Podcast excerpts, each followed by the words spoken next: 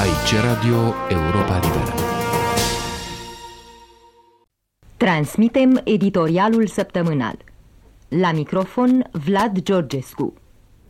În vremea din urmă, cuvântul de ordine în diferite capitale comuniste pare să fi fost cel de reformă. În această săptămână el a fost rostit de mai multe ori, cu tărie, la Budapesta și la Pekin, iar ieri, cotidianul italian La Repubblica a tipărit un discurs rostit de Gorbaciov la 10 decembrie, deci cu trei luni înainte de alegerea sa ca secretar general al partidului.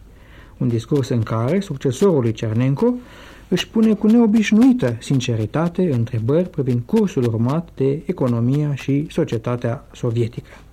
Pe de altă parte însă, la București, atât plenara CC-ului cât și adunarea națională, așa numită adunarea națională, nu au făcut decât să se complacă din nou în obișnuita retorică sterilă, care de atâta vreme reprezintă semnul distinctiv al clasei politice comuniste românești.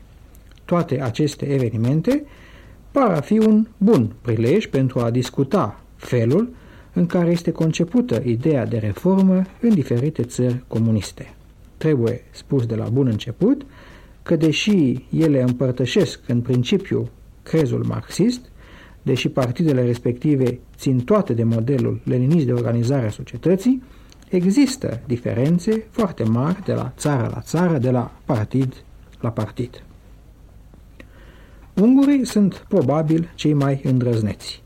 Congresul partidului lor, care s-a încheiat ieri, a izbit în primul rând prin tonul deschis, critic, prin recunoașterea neobișnuită pentru un partid comunist a greșelilor. Primul ministru a spus-o pe șleau, nivelul de trai a scăzut, planul nu a fost îndeplinit, iarna a adus pagube de 20 de milioane de forinți, partidul, poporul nu sunt mulțumiți. Problema locuințelor nu este rezolvată, tinerii și pensionarii întâmpină multe greutăți, într-un cuvânt, mai mult de mers până a ajunge la paradisul socialist promis. O atitudine critică lăudabilă. În fond, nu se poate trece la o nouă politică atâta vreme cât nu se recunosc greșelile. Vorbitorii la Congresul Comușilor Maghiari au arătat limpede că ceea ce trebuie este nu încetinirea reformelor, ci accelerarea ritmului aplicării lor. Dacă ungurii o duc încă greu, este nu pentru că reformele au fost introduse, ci din potrivă, pentru că ele nu au fost introduse suficient de repede și de radical. Iluziile revoluționare, acesta a fost chiar termenul, folosit de unul dintre vorbitorii reformiști, trebuie lăsate la o parte. O atitudine tot atât de conștientă se întâlnește și în cuvântările și în acțiunile conducătorilor chinezi. Discursul premierului Zhao, ținut în fața Parlamentului săptămâna aceasta, precum și discursurile celorlalți vorbitori, între ei și reprezentanții armatei, au arătat limpede că Pechinul intenționează să continue cursul reformist, în ciuda riscurilor pe care le poate reprezenta pentru partid dezăgăzuirea inițiativelor particulare. Iar Deng Xiaoping, întărind spusele premierului său, a declarat acum două zile că reformele reprezintă pentru China o a doua revoluție și că, citez, am fost conștienți de riscuri atunci când ne-am decis să urmăm calea reformelor. Am încheiat citatul. Dar marea necunoscută în problema reformelor nu e nici China, nici Ungaria, nici Pekingul, nici Budapesta. Marea recunoscută rămâne la Moscova. După cum se poate vedea însă dintr-un discurs al lui Gorbaciov, rostit la 10 decembrie, și publicat, cum am arătat, de ziarul La Republica la 28 martie, și Kremlinul pare să se miște în aceeași direcție, ca și Pechinul și Budapesta. Fenomenul este cu atât mai important cu cât o mișcare reformistă la Moscova va avea probabil darul să încline balanța reformelor în favoarea lor și în celelalte țări est-europene. Discursul lui Gorbaciov ținut deci înainte de alegerea sa în fruntea Partidului Comunist Sovietic, conține multe exprimări neobișnuite pentru un lider comunist, cu atât mai mult pentru un lider sovietic. El admite fără înconjur existența unor eșecuri, în politica economică și existența unor contradicții în societatea comunistă, precum și deteriorarea situației economice și sociale. Admite necesitatea de a face din prosperitatea individuală o cheie a politicii. Admite necesitatea introducerii unor schimbări și inovații, fără de care s-ar putea ajunge, spune Gorbaciov, la o situație disruptivă antagonică. Gorbaciov a condamnat elementele conservatoare și stagnante din sistemul sovietic, economic și social, îndemnând la un schimb deschis și neinhibat de opinii și păreri.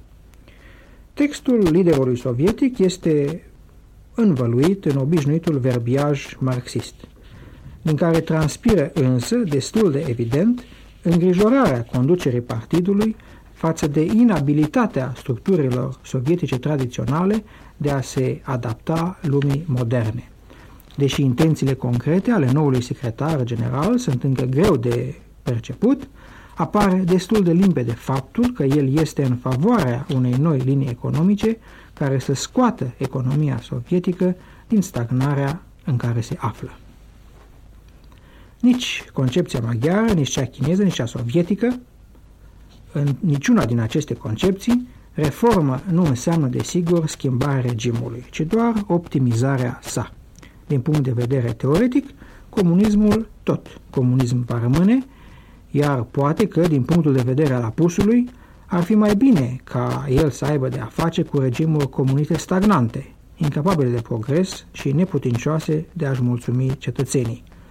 Din punctul însă de vedere al acestor cetățeni, este o deosebire uriașă dacă trăiesc sub un regim tolerant, precum cel al lui Kadar sau Deng, sau dacă din potrivă au de a face cu o conducere reacționară și incapabilă, precum cea de la București. Din păcate, lectura ultimilor discursuri rostite în capitala României, atât la plenarea Comitetului Central, cât și la Marea Adunare Națională, lasă puține speranțe asupra drumului pe care vor merge în continuare comuniștii români. Peste tot în lumea comunistă se vorbește de reformă de noire. La București, accentul cade însă din nou pe mobilizare, pe disciplină, planificare centralizată. Tot pe o haină în plus, deși este limpede că nu cu o haină în plus, ci cu câteva grade în plus, se pot asigura condiții omenești de muncă și viață. Domnul președinte a spus la 27 martie că nu are odihnă zi și noapte, tot gândindu-se cum să slujească mai bine poporul și că se întreabă deseori dacă drumul pe care își mână neamul este cel drept. Am mai spus că nu există eforturi prea mari pentru a asigura dezvoltarea patriei. Vorbe frumoase, vorbe de clacă, din păcate, pentru că toată lumea este de acord cu această afirmație. Problema este însă că drumul pe care își mână domnul președinte poporul nu dezvoltă, ci din potrivă, subminează patria. Domnul președinte și oamenii săi impun acum poporului român un regim de existență pe care niciun dușman nu a reușit vreodată să-l impună. Se poate oare ajunge la dezvoltare peste cadavrele copiilor morți în incubatoare din pricina lipsei de căldură? Se poate ajunge la dezvoltare pe spinarea unui popor disperat, ținut în frig și în nemâncare? Politica domnului președinte a adus poporul român înapoi în epoca de piatră a veacului 20. Cu o asemenea politică, nicio dezvoltare nu este posibilă. Esența reformelor din China, din Ungaria, acum probabil și din Rusia, stă în lărgirea lațului centralizării și în încurajarea inițiativei individuale, atât în industrie cât și mai ales în agricultură. Pentru un popor harnic și înzestrat, cum este poporul nostru, lărgirea nojițelor centralismului politic și economic ar echivala, fără îndoială, cu un nou drept la viață. Nu pot decât spera că exemplul celorlalte țări comuniste va fi urmat, mai devreme sau mai târziu, dar să sperăm că nu atunci când va fi prea târziu, va fi urmat și la București. Am transmis editorialul săptămânal. V-a vorbit Vlad Georgescu. Aici e Radio Europa Liberă. Aici Radio Europa Liberă.